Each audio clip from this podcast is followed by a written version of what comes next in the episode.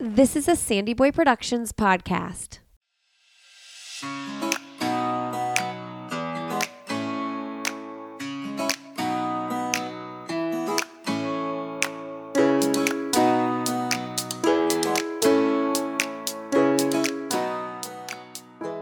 Hey, everybody, welcome to Why is Everyone Yelling with Lindsey Hein. I'm your host, Lindsey. Thank you so much for being here today.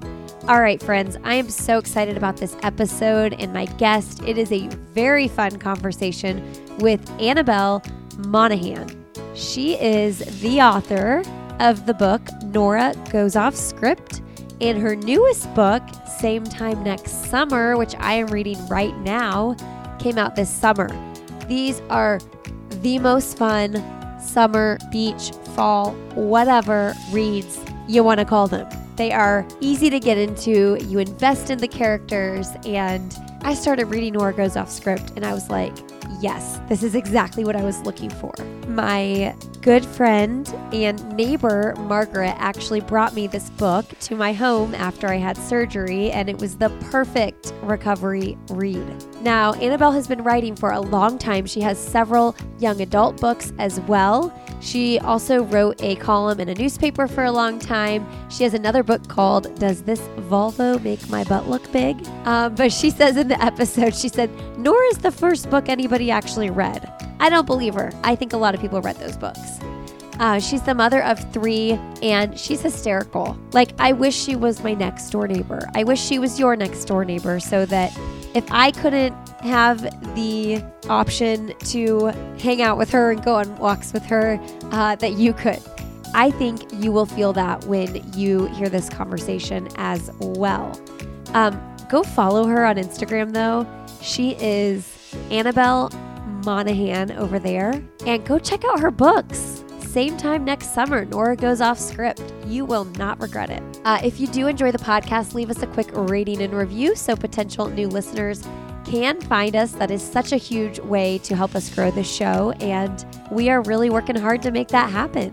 If you are looking for the best pillow in the world, stop what you're doing, go to lagoonsleep.com slash Lindsey, take the two-minute sleep quiz, and use the code Lindsey for 15% off and get the best sleep of your life. Listen, it is this is the best pillow I have ever slept on. I look forward to laying my head on it every single night, and there's nothing better to invest in than a good pillow. Okay, go do it and let me know what you think. Lagoonsleep.com slash Lindsey. Use the code Lindsey for 15% off your order. All right, friends, enjoy my conversation with the hilarious and amazing writer, Annabel Monaghan.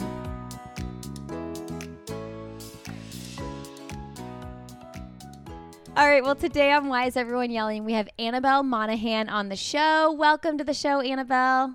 Thank you. I'm so happy to be here. So excited to have you. You are having a big moment with your books. Nora Yes. Goes Off Script was one of my favorite books of the year. I flew through it. Congratulations. Thank you. Thank you. It's been so much fun. I would say this has probably been one of the most fun years of my life. I love that. I love that so much. Okay, so I had like a major surgery, and one of my neighbors came over and she brought me three books. She brought me Nora Goes Off Script, The Gunkle, and Every Summer After. And wow. yeah, I'm like, what a great lineup, right? Yeah. Yeah. That's the dream team as far as I'm concerned. Yeah, I just flew through all of them. I I will say I think I liked yours the best. Like I could not put it down. It was so easy, so fun to read.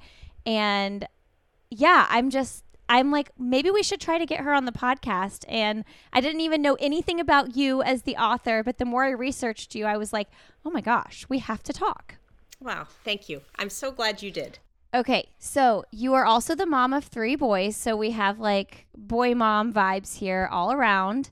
Uh, I would love, love, love to hear about your evolution as a writer, though, to Nora Goes Off Script. I know you wrote some teen books, A Girl Named Digit, Double Digit, Click, before this, your book, Does My Volvo Make My Butt Look Big? Is that what it's called? Does this Volvo make my butt look big? Yes. I love Yes. it. And it does, by the way. Well, see, okay, here's the thing. You chose a Volvo. I chose a minivan. Can we just start mm. there? Why did you choose the Volvo and why did I choose the minivan? Yeah, you know, I do not feel comfortable in a big car. I just, I'm a small person. I just feel like I've got like a Napoleon complex if I get into a big car and try to drive around. I am only sized for a station wagon. So that's what I got. Oh, well, once I was pregnant with my third, I was like, I'm just getting a van. This is going to be easiest if I can open these sliding doors and just everybody just pile on in. Now, joke's on me because one of our sliding doors is broken and the other one doesn't have a door handle because my kids broke it off. and the button that makes it open shut only works half the time and you have to mess with the on off lock thing. Yeah. It is kind of a nightmare. So anytime anybody else drives my car, I'm like, let me give you this tutorial on how we don't fix things and this is how you have to do it. Yes. Yes, there's something about the third child. I think that's so interesting because there is something about the third child that makes you just let everything go. Like when Oh, I had two kids, I had my act together. like sometimes they were in matching outfits and they were reasonably clean. And then I had a third one and it was just like all hell broke loose. I don't even think I had my act together with two though. I I distinctly remember this is this is it's bad. It's kind of embarrassing, but I I went to this MOPS group and um you know like mothers of preschoolers. I showed up at this MOPS group and I realized that I had not buckled my newborn baby. He was just sitting in his car seat. I pulled up and I looked and I was just horrified. And also just, you know, your mind is like all the things that could have happened, right? Everything was fine though. But I remember telling a couple women at this MOPS group, I was like, told them what I did, and they actually stared at me like I just committed murder. And then I felt even worse. Yeah, I- I mean, I don't know how they survive. I mean, we we almost murder them every day just by our own like you get distracted. I I there's so much about having little kids that I don't remember. Um I but know. that I remember. Everybody almost about to lick a, an electric socket, like just uh, the peril, constant Yeah. peril. I know. And I actually feel that way too, and my kids are still young. So people like all the time, especially I'm in this phase where like I'm still friends with people that have like babies and stuff like that, and they'll ask me questions. And my youngest is five, and I'm like, I don't know. I don't Yeah. remember. No, you blacked out. is- yeah, I bla- blacked out. That's so good. Um, okay, so all of that said, let's start with this. Does this Volvo make my butt look big though? And does it make your butt look big? Yeah, no, I'm kind of frumpy in my car. Uh, the whole idea behind that book, I um, I wrote a column for a long time, um, and I think I started that column after my young adult books were out. And I just decided it would be fun to publish a collection of essays for moms. And when I was thinking about a title, I was like, you know, there's something, some days I don't even get dressed. Like some days I just wear my car and I just drive people around in my pajamas in my car. Um, so the idea of that is my car is basically what I wear, which is so sad. it. This is a great topic actually because I love what you said in an interview one time about how like we think women past their 30s or 40s like they just like settle into this way of life and like no we can be sexy and I know that sounds really young people that are listening they're like 50 60 they're like shut up you young buck Yeah, Um, right. I was about to say that myself. But even like, you know, you want to be attractive even to younger people and that is okay that you want to feel like that. So I'm just wondering like yeah, how do you, how do you feel about that? Like when you get dressed up for the day and you want to feel attractive or whatever. I feel like this is a really weirdly way to word this, but the character of Nora really makes me think about this topic. Yeah, you know, it's funny. I um I'm a little more scrubbed down uh, than my mother ever wanted me to be. You know, she was always sort of after me, like could could you put some makeup on? Could you make a little bit of an effort? Um, and so raising kids sort of suited me. You know, I was always in clothes that you could spread peanut butter on and then throw them in the washing machine. Um, and I did that for a long time. And, you know, if you think I'm 53 now, um, in the last year, I go out and put on a dress and talk to big crowds of people who are taking photographs of me. And it's almost funny. It's like uh, for the first time, I'm actually thinking about do I have mascara on? Because a lot of Uh-huh. people are going to take a picture of me today. Um, and it's and it's a very funny time in life to actually start worrying about what you're looking what you look like. Ah. um, and uh, so it's it's sort of been funny to me. No one ever took a picture of me before a year ago. Now there's a lot of pictures of me. So i don't know. And i, I think um, i think there's something really freeing about knowing what you look like and being okay with the fact that you don't look like you're 25 um, because there's a trade off. You know, I know so much more and I have such a much richer life than I had when I was 25 that it's okay that my eyebrows droop a little bit. Like I don't I don't think I need to take care of that. Mm, I love that.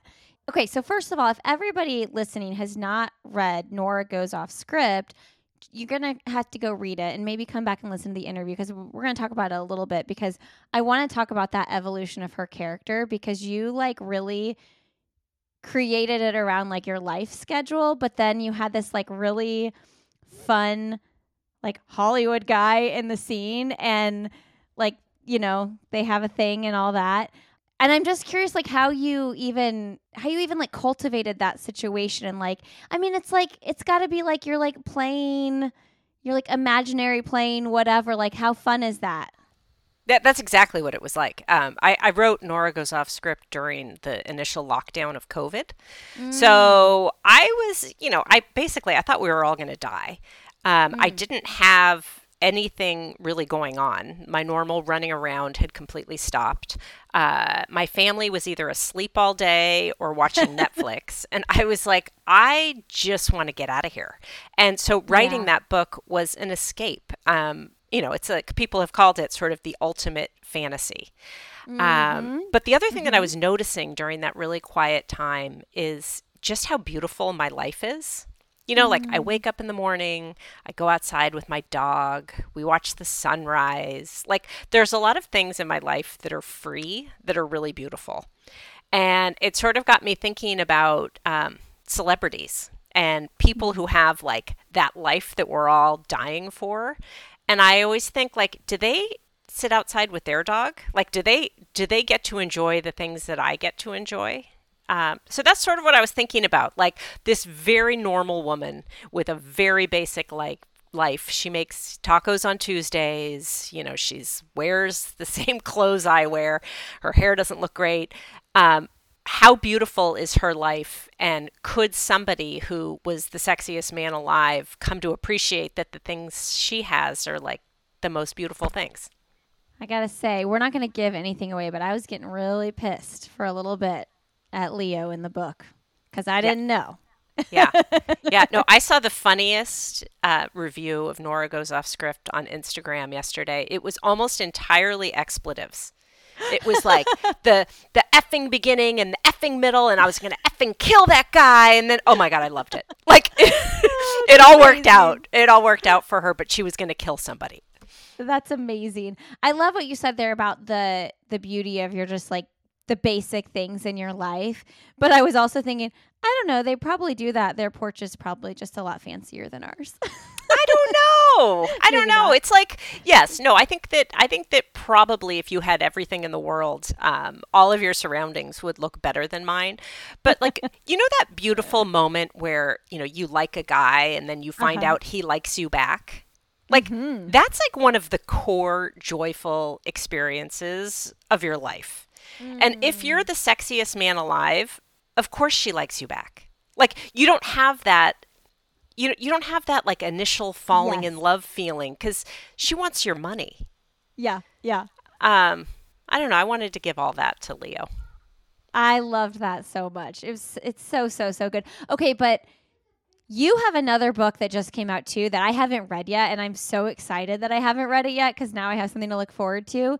And you've been like highlighted on the View and Good Morning America. Like what is this like for you? I know you've written books before, but these books are blowing up. Yeah, no, I wrote books before but nobody read them. And then that's that's a totally different experience. Um, and Nora and Same Time Next Summer have just kind of taken off. People are reading them and enjoying them, and they're they're catching um, some attention. And it's like you know the big the big scope of that is something I don't really think about as much as just like to write a book that somebody really liked and mm. wants to mm. talk to you about. Like yeah, that was always the goal. Um, so it's just been really fun. It's I'm you know I'm going all over. You know, it's traveled the whole month of June. Um, I went everywhere. I talked to a lot of readers, and it you know they're sitting there with something that was in my head that's now in their head, and then we get to talk about it. So it's just been amazing. Okay, so you're 53 and you've had a successful career. You've written lots of books, but would you say that right now is when your name is being seen everywhere and these books are really blowing up for the first time? Like, we all want success early. We all want success young. You have certainly put your time in. I just want to hear your reflections on that. Yeah, you know, I it's such a good question. Um, you know, life happens when it happens. You know, you can't. Mm. You know, when mm. you're young, you think when I when I'm 30, I'll get married. But like, you don't necessarily meet a guy when you're 30, so it doesn't mm-hmm. necessarily roll out the way you think it was going to. Um, I always wanted to be a writer uh, from when I was really young, and I didn't really have the confidence or the wherewithal to do that until I was 37. Um, mm. and I wrote a couple of books, and some people liked them, but it, they weren't a big thing. And so I just did the next thing, and I started writing my column. And then that became actually much more successful than my young adult books. And I sort of had a voice in the grown up mom world. Um, mm. And I just sat there for a little while until I was ready to write fiction for adults. And so, and now that's taking off, and that's a big thing. Um, and I just wasn't ready. Like, I wasn't ripe. I wasn't writing the thing yet that was resonating with people. Um, and it could, you know, this this is the kind of thing that could happen to you at any point in your life. Um, and I actually think it's really fun for me that it's happening now. You know, my kids are grown. I have, um, I still have one at home uh, I'll be an empty nester this time next year, God willing. Um, mm-hmm. And so it's just, you know, I'm not a person who's feeling like, oh, what am I going to do? I, I feel like it's all just opening up for me now. Okay, I want to know about how that's settling in because we live our lives almost like even from the time my first kid was two, I'm already mourning like it's going by too fast and I try really hard not to get sucked into it, but it's there. You know, it is there. And so there's something really beautiful about like this big season of your life happening now when you're about to enter the empty nest phase of life. If you could like reflect back and talk, and maybe you didn't have these feelings that I have about like mourning how fast it's going, but if you could like reflect back and talk to yourself at 38 or however old you were when your kids were a little bit younger, what would you say?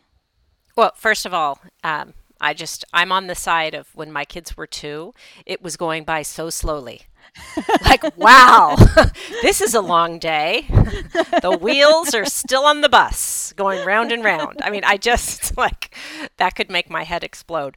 Um, I I think that it is you know. Uh, we love our children. Like my children, when my oldest son went to college, I actually felt it in my body I felt mm. like I physically lost something. Like it was almost as if it was the final stage of delivery. Like it hurt. Mm. My whole body hurt when he left. Mm.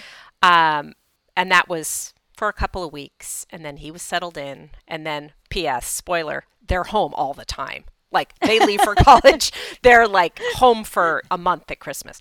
Anyway, so that was a really difficult time. Um, but I think, you know, what I what I did and what I would advise advise anybody to do is keep yourself up.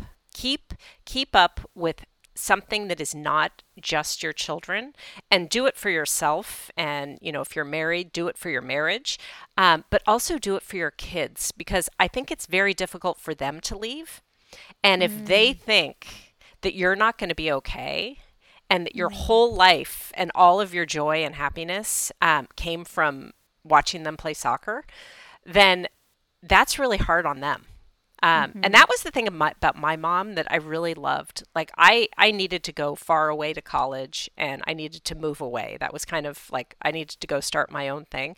And she, she had such a full life. Like I, I had no fear about leaving my mom. Like she, she was dating. She had a job. She was like perfectly happy, and that was such a gift to me.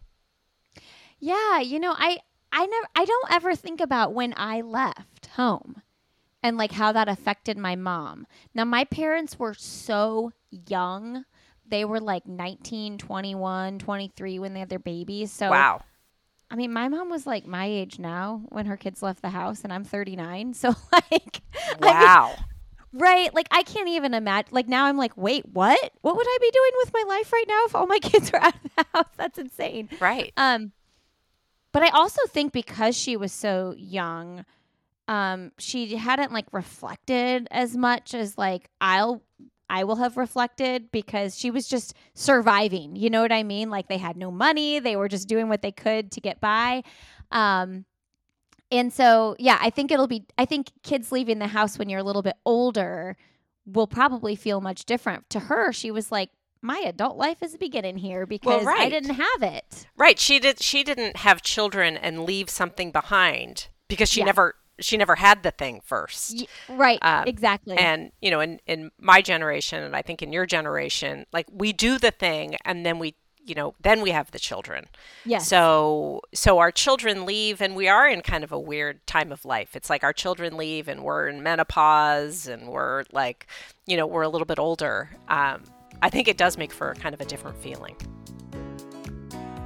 hey friends all right we've got a new sponsor today that i am pumped to tell you about it is 2 before 2Before is a natural sports performance superfood made from new zealand blackcurrant berries what do blackcurrant berries do? Well, they contain unique levels of antioxidants called anthocyanins, which have been proven to boost athletic performance by increasing blood flow, making it more efficient for the body to pump oxygenated, nutrient rich blood to the muscles. It also kickstarts your recovery, helps with muscle soreness, and manages inflammation. And it strengthens your immunity. Immune boosting antioxidants and natural occurring vitamin C are in these black currant berries. I gotta tell you, it also tastes refreshing and delicious. So you can drink it daily, 30 to 45 minutes before you work out. You'll feel that effect of it around 60 minutes from taking it. You just mix it up with around four to eight ounces of water or electrolyte drink, whatever you're drinking. I just mix mine with water, and there you have it. All right, so I am really excited for you to check it out and excited to hear how it works for you. You can save 30% off 20 packs plus free shipping when you use the code Lindsey, L I N D S E Y, at checkout. Just go to 2, the number 2, b4.com and use the code Lindsey, L I N D S E Y, and that'll get you 30% off 20 packs plus free shipping. All right, friends, back to the show. Okay, so then your first son leaves second, and now you still have one left. So, how is that? Like, how are you feeling about that? I feel really good. I really do. Um, you know, it's because I've seen the long. I've seen they went to college. They went, you know, reasonably far away to college, and they came back. They both live in New York City. I live about forty minutes outside of New York City, so they are people that I can go see if I want to. Um, And it's just nice. It's nice to see them thriving. Um, it's nice to see them trying to figure out their lives and their relationships. Um, and, you know, I just know that their lives aren't for me, their lives are for them. Yeah. Um, and it just feels really good to let them go. I don't know. Let's check back here in a year when the baby leaves because yes. he's like the best. Um, I might be in the fetal position. We'll see. it's something about the baby. Like my Right? youngest my youngest is about to turn five and I'm like, um, I feel like when your oldest brother was five, I was treating him like he was fifteen. Oh, absolutely. Oh my gosh. I remember when I moved into this house, my oldest son was eight years old, and I sort of put him in charge. Like, what? what? But he just seems so grown up compared to the other ones. I know. And Oh. you're like, yeah, you're like it's so funny and now I'm the things that I like don't let Sandy, our youngest, do or just anything at all. I'm, it's just totally different. I'm like, I cannot believe the responsibility I put on my oldest. Yeah. Okay, I'm just really relishing in this because you're like almost finished with the like people in your house part. And I feel like I can just like really absorb from where you're standing. And I really want to do that. Um, like when you do something and you're like, oh shit, I shouldn't have done it that way, or like I screwed this up. How have you walked through that? Like, how have you like made peace with it yourself? Like when you've made decisions that you're like, if I could go back and do that again, I would do it differently, but like you didn't. So this is this is how things are now with your parenting. Oh God. Uh, I know that's a big yeah. question. No, it's a big question, and I don't know that I've always closed the loop on it. Um, Yeah. you know, the conversation that you didn't have, y- you could make yourself completely insane and stay up all night thinking about all the things that you forgot to teach your children. Mm. You know, like when your kids are living on their own and you're like, do they know not to reach into the subway tracks if they drop their phone? Like, you, I mean, there's a million things that you just figure they should know, but you never told them. Um, so you can live, I'd say that I could live in total regret over, like, boy, they should have been doing their own laundry to learn responsibility and whatever. But God, I mean, we did our best. Like I, I just, you know, I, I, I think feel like everybody's okay, um, and I just want to sort of focus on the things that did work out, um, and hope. You know, I always I've been thinking about this a lot because I'm writing about it right now um, in the book that I'm finishing now. Is uh, how our worst fear when it comes to our children is that we're going to let them down. You know that we're going to miss something and we're it's it's not that they're to like fall and break their leg it's that we're to have like failed to do something for them that was critical um and so that's that's kind of that's kind of what i worry about Oh yeah, but I love that reflection. Like we did the best we can. Like yes, anything you can like stay up all night and like think about all the things you could have done different. Well, of course you could have done something different, Yeah. you know? And in the end i really think that the only thing your kids take away from living in your house for 18 years or however long is were they loved and were they safe like Yep. that's it all That's the the other stuff um, did they feel safe and did they feel loved so let's just let's shoot for that and, and I love give that too ourselves a break. because yeah, because the mom guilt is real. Like I had an event work event last night. I have one tomorrow night, and I have one that I could do tonight, but I'm like debating going. And I want to go, but I have some mom guilt, you know. yeah But I'm like, exactly what you just said there. They know they're loved even if I go to this work event.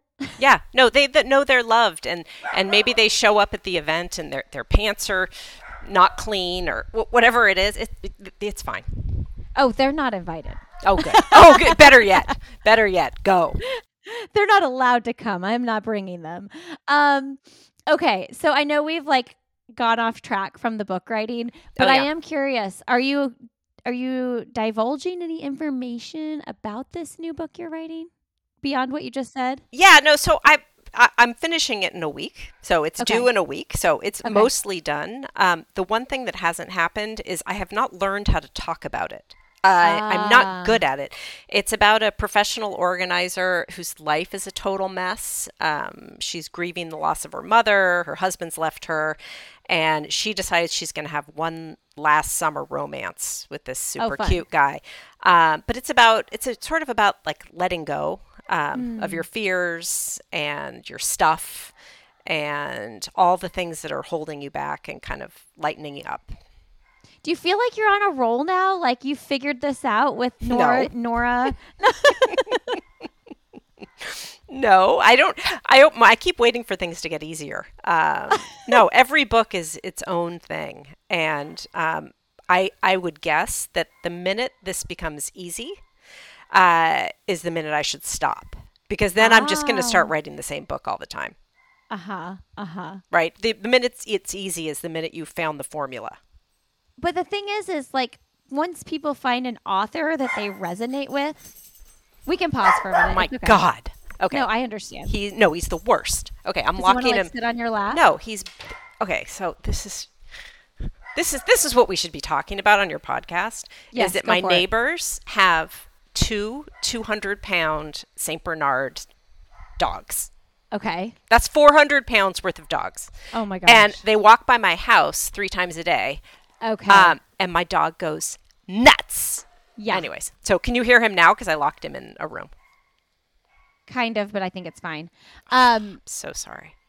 in my old house, we had a neighbor who we like li- lived in the city, and they had a dog that they would let out, and it would be on their rooftop, and they'd let it out in the middle of the night because they didn't want to deal with it, and it would just bark.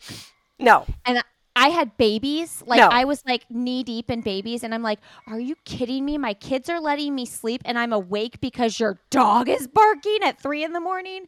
And I would open up the door, and I'd be screaming. I'd be like, "Put your dog inside!" Oh no, I would have gone completely bananas.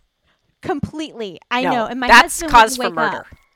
that's right. Your husband But wouldn't was- wake up? No, he would just sleep right through it. Same. Same. I have the same husband. And then um, now in our new neighborhood, apparently there's a dog situation down here that we're too far away to hear. And um, I heard the two neighbors talking about it, and one of them ended up just walking over and he told the people, he goes, You have to do better. you have to do better. Yes. yes. And that's that's all. That's it. Yeah. That's all there is to this. Yeah. I'm so sorry your dogs are a handful, but you have to do better for the rest of us living here. Let's just start saying that. I know. I, I'm I'm gonna cling to that. You have to do better. You have to do better. And you can even say it to yourself if you need to. Yes. Because I do. Yeah. That's good. No, that's good.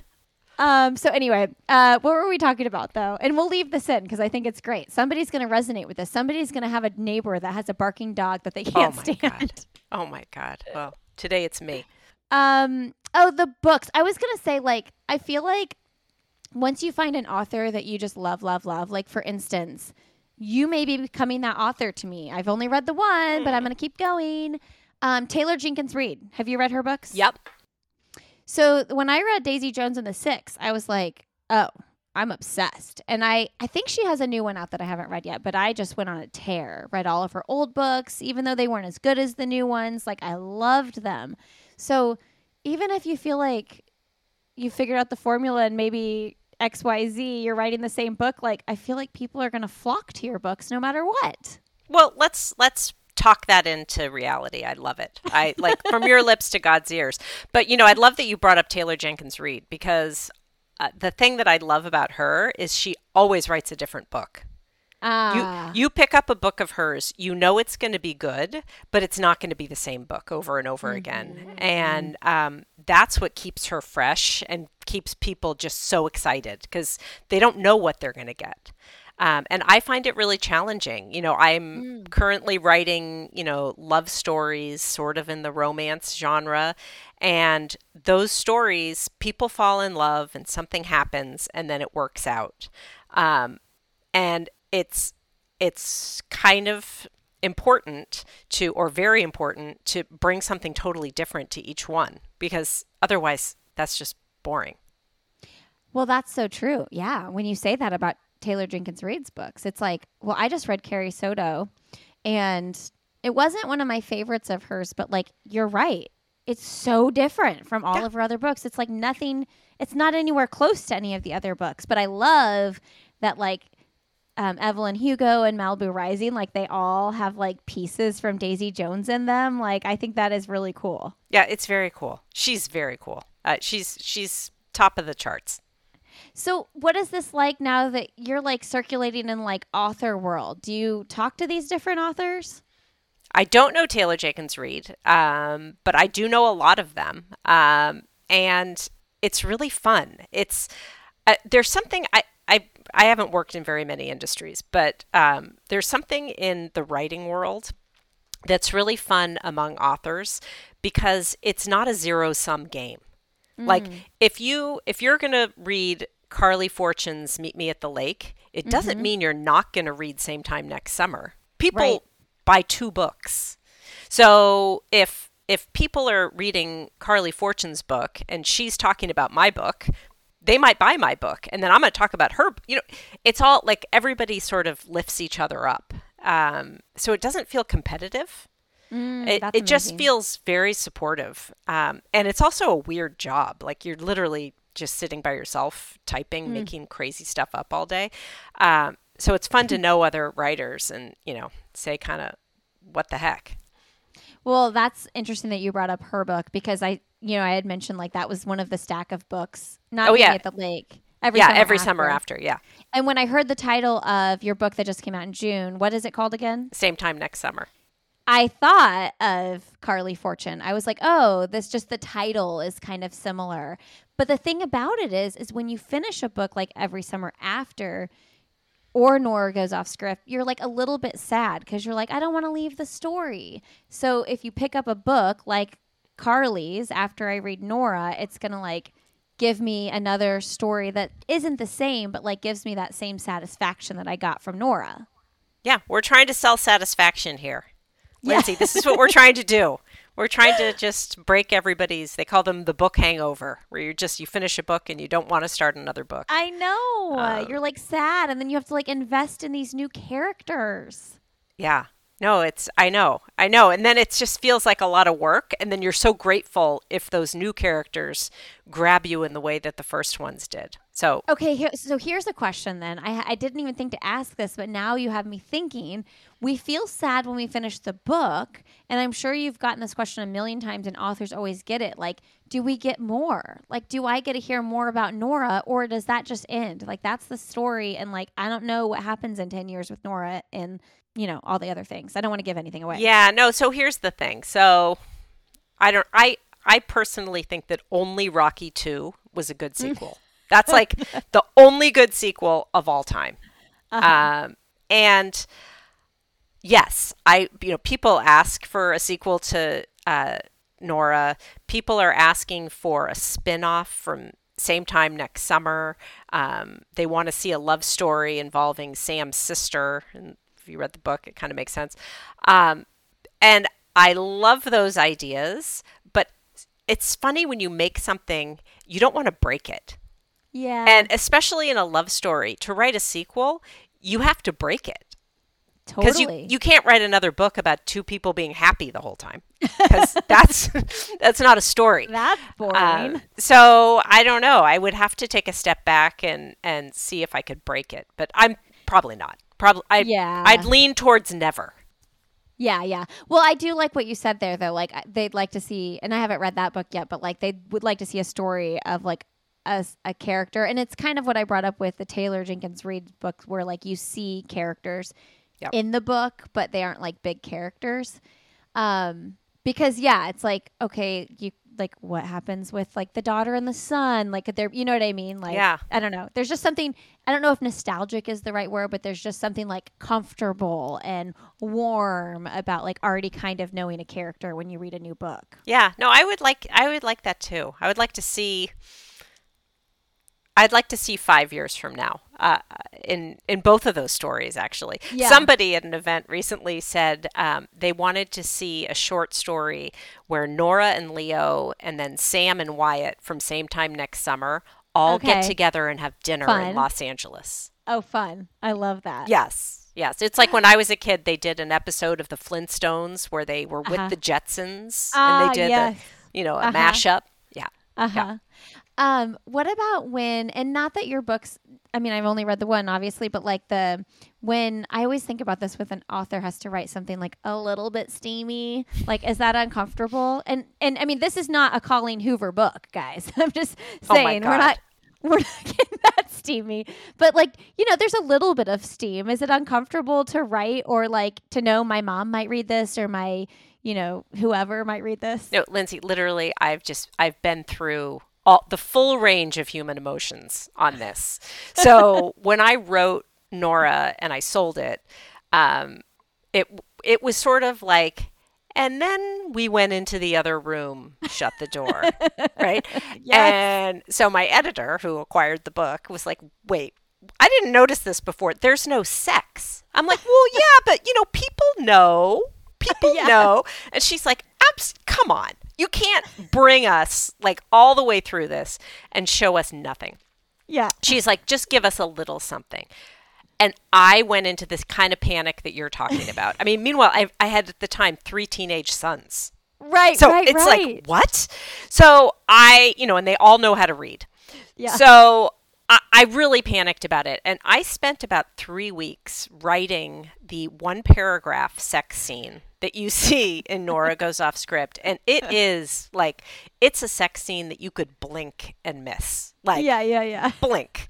Um, I, I was just so in my head about it. But what I realized, and actually learned because I started Googling this, is that there's two kinds of sex scenes in a book. There's one where you're going to see body parts, and there's one where you're just going to get the feel of what the people are like together. Okay. Um, and I'm kind of just a feel of what the Yeah. people are like together kind of person. And I I've gotten it was much easier with same time next summer. The book I'm writing right now was much easier, but it's still like on Instagram I will always get one chili pepper out of 5 when they rank me. I just yeah, I just I it's not in me to type that. oh, yeah, I would be the same way. What about with your husband? Because I feel like I don't know why, even though I'm married, I'm like I feel like I would feel weird about him reading me writing that. Oh no, I don't mind that at all. Uh, Okay. no, and I actually, um, I gave him, I printed out the paragraph and I handed it to him. I'm like, "How's this for sex?" And he's like, "It's not bad." Oh my okay, yeah, no, I think he was the person I was most uh, most comfortable about. Well, that's a that's a good thing. Maybe that's a problem for me then. yes, Um, yeah, that's so. I've always wondered that with authors. Like, I've sat on my front porch reading a Colleen Hoover book, and like neighbors walked up, and I'm like, like I feel like I'm like like watching porn or something, like doing something really wrong. Um, exactly. And then you're at the pool, and you see all these women reading Colleen Hoover, and you're like, hmm, wonder what she's thinking about right now. right? I mean, it's just it's like sanctioned porn. I've read a couple of Colleen Hoover books, by the way, that I thought were terrific. So, Oh, yeah. like, no shade on her. Oh, And totally. Yeah, I've P.S. I think she's doing okay in Yeah, the publishing is, world. too. I think I'm not worried about her. no. Um, yeah, I had I two days ago. I um, I interviewed Lauren Forsythe, whose book came out. It's called Deal Breakers. It came out on Tuesday, um, and she was saying she does sort of a less spicy sex scene, and she said that in a book she wrote, she did a more spicy sex scene, and her hairdresser said to her, "Yeah, I read your book, and I immediately had to take my husband upstairs." oh. and and Lauren said, "That's disgusting. Like I don't want to be that person for anyone." right. Um, and so she she toned it down. Oh my gosh, that's hilarious. Yeah. Oh my goodness. Okay, so you said in an interview on in a magazine, I'm bringing this up because other people haven't like prepped for this interview like I have, and I want to hear you say, um, if you could cast Nora and Leo, like what actors would you cast for them? You know, it's hard for me to say about um, about Leo because he is so specific to me. He's like a, a very specific fantasy person. Um, So anytime anyone suggests who Leo could be, I think no, that's not Leo. It's because he's he's Leo. Um, so he's harder for me. When I think about Nora, um, I think about Leslie Mann. I love. Um, I love Leslie Mann. Um, she's a little older than Nora. Um, I think that Jennifer Lawrence would be an amazing Nora, um, but she would be an amazing anything. So Yeah. I adore her. Um, I don't know. I don't know. Those are those are sort of the best I could do. Somebody the other day said Keanu Reeves for Leo, and I thought, wow, Uh. that's different.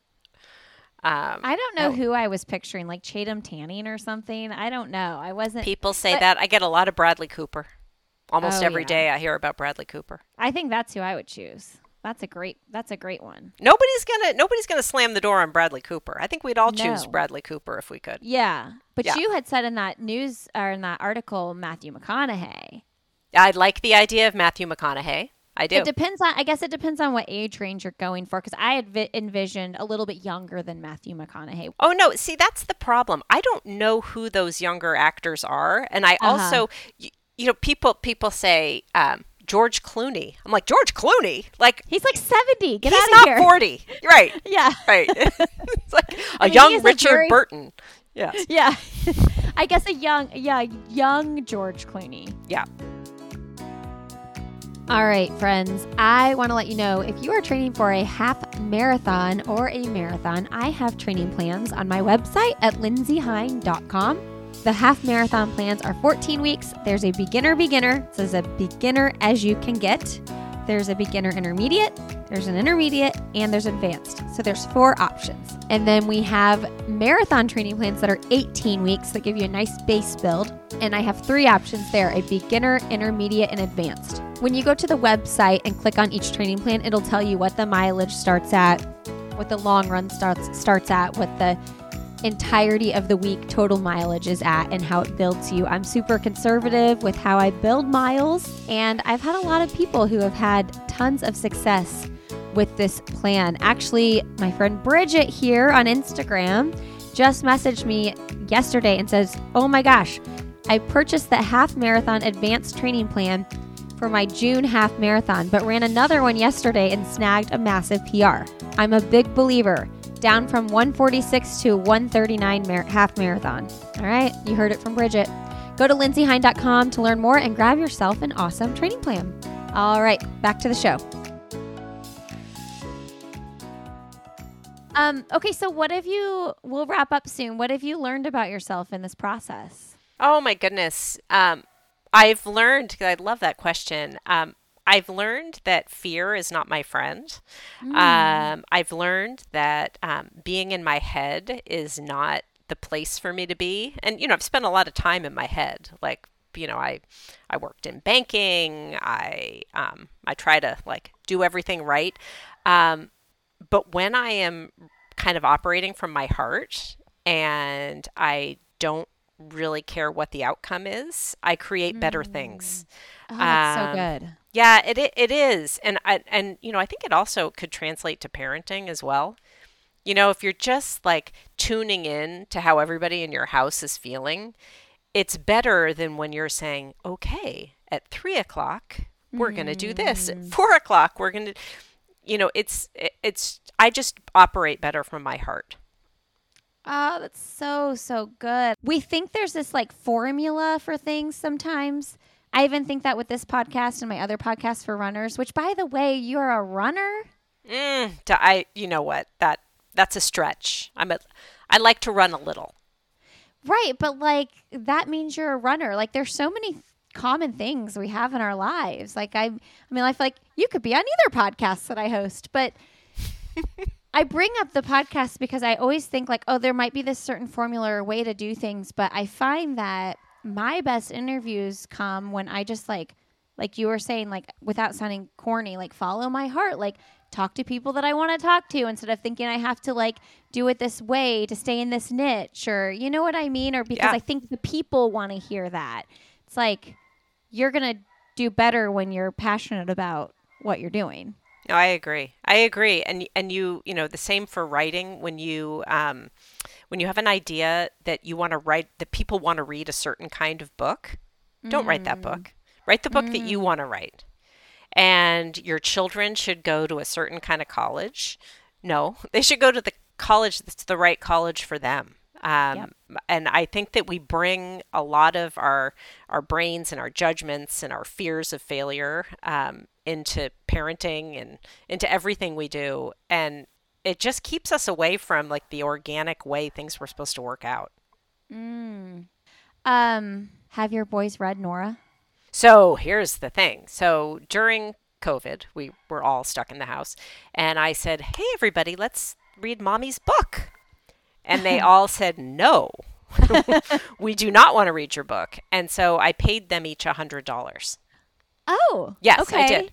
Because I Tell me thought more. I thought we were all dying. So I gave them each a hundred dollars. they each read my book, but it was before it was sold, and it was before there was any sex. Okay. Okay. So I got away with that. Okay. And then, as far as I know, only my middle son read same time next summer. They they're really hmm. not interested. Do they do they realize the success you're having with this? Yes, Okay. yes, Aw. they're very excited. Um, and you know, we we share when big things happen. We share on the family text, and they say, "Way to go, mama!" oh, I love Um, that. Yeah, but you know, and then they say, "Can I have a sandwich?" you know, it's you know, I'm I'm just their mom. Yeah. Um, okay, we're gonna wrap up within a podcast, but I just I wanted you to give us all because you wrote an article about this, and I I think that this is a really good tip for everybody. Um, give us the carpool tip that you wrote about. Oh, okay. So, you guys, I really, I should have an advice column. Like You should. looking back, um, when you're carpooling, first of all, don't speak in the car ever. do not speak. Uh, do not choose the radio station, but you should always drop off, not pick up. Yes. So when you get the group text, who's going to the bar mitzvah? You say, I, I'm going and I would love to drop off. Because the drop off is just opening the door. The pickup is saying thank you, finding everybody's shoes, somebody's thrown up, and there you got to clean. Do not ever pick up. That is, I love it. that's my advice.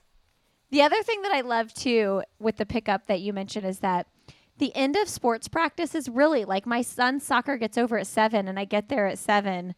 If I get there at six fifty five, it's gonna be done at seven thirty. If I get there at seven ten, I'm getting a text from the coach saying like practice is over because I'm like, well, I got there late this time because Oh, no, that's- time it went over. I forgot that part. Yes. Yeah. Totally. It starts at the time it starts, but it ends for sports practices whenever the coach is good and ready. Yeah. Uh, you don't want you don't want any part of that. Be the, be the drop off mom. But I also love that you said when your kids got older, you're just like, just text me when it's over so that I'm not going to sit there and wait. You can wait for me and I'll get there. Yeah, And that was a revelation. That's like an age thing, obviously. Um, and like my kids don't have phones yet or anything, but I do. I live like eight minutes from where my son practices, and I'm like, oh, that's perfect. Also, if you're old enough and practice is over and you're shooting around with your friends, like just shoot around with your friends. I'll come get you Yeah. later. Just, you know, I love that. You're gonna love that stage of life, Lindsey. I gotta say, it's um, there is something about when everybody has a phone and everybody can get around on a bike safely, uh, where it's good for them, it's good for you. Uh, it just it frees up a lot of your headspace. Oh, for sure. I know. I just have to decide when I'm going to let that phone thing happen Yeah. in a few years. Um, okay. Something professionally or personally you haven't done that you would like to do. I think I'd like to write a screenplay.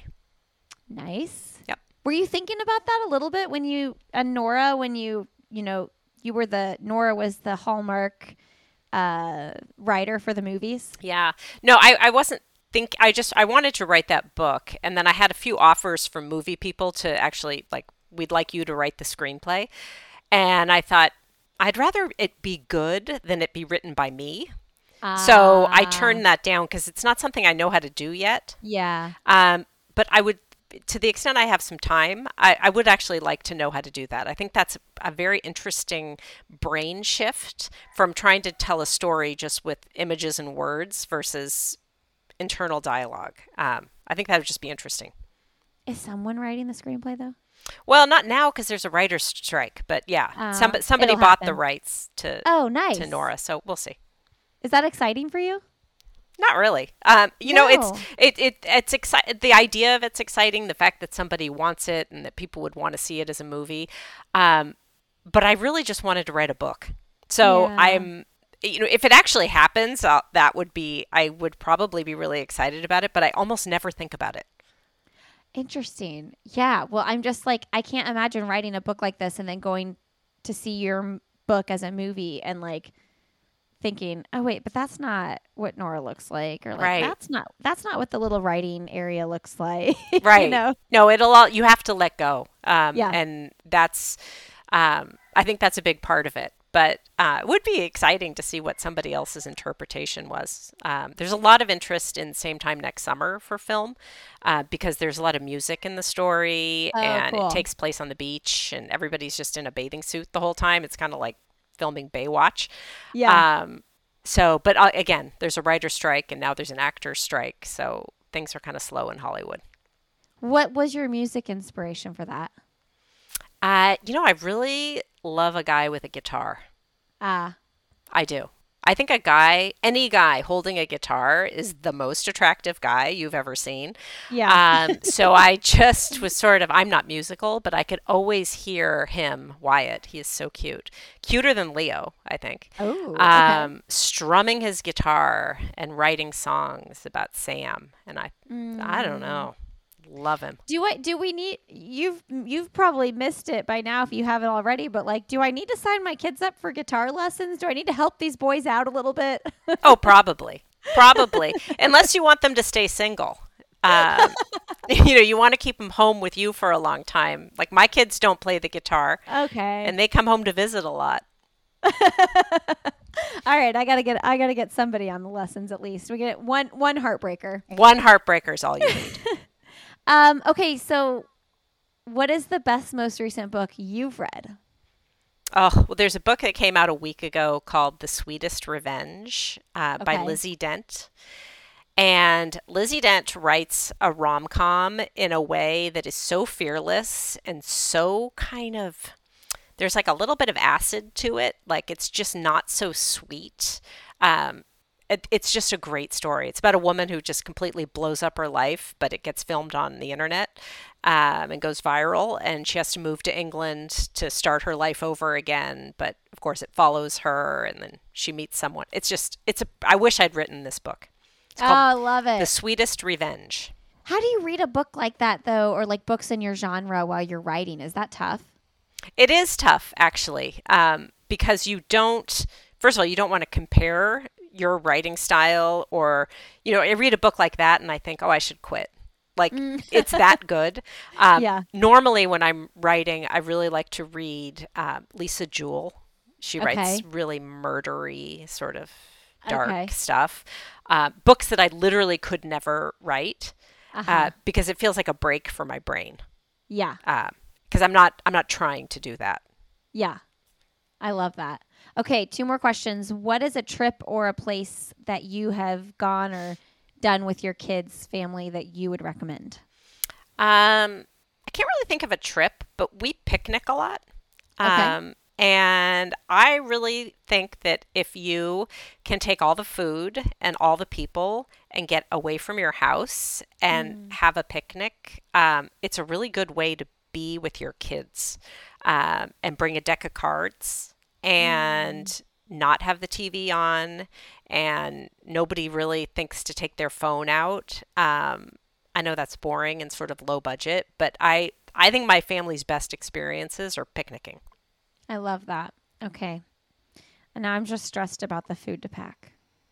Oh, it's stressful. It's stressful, but you yeah, you could you could buy the food.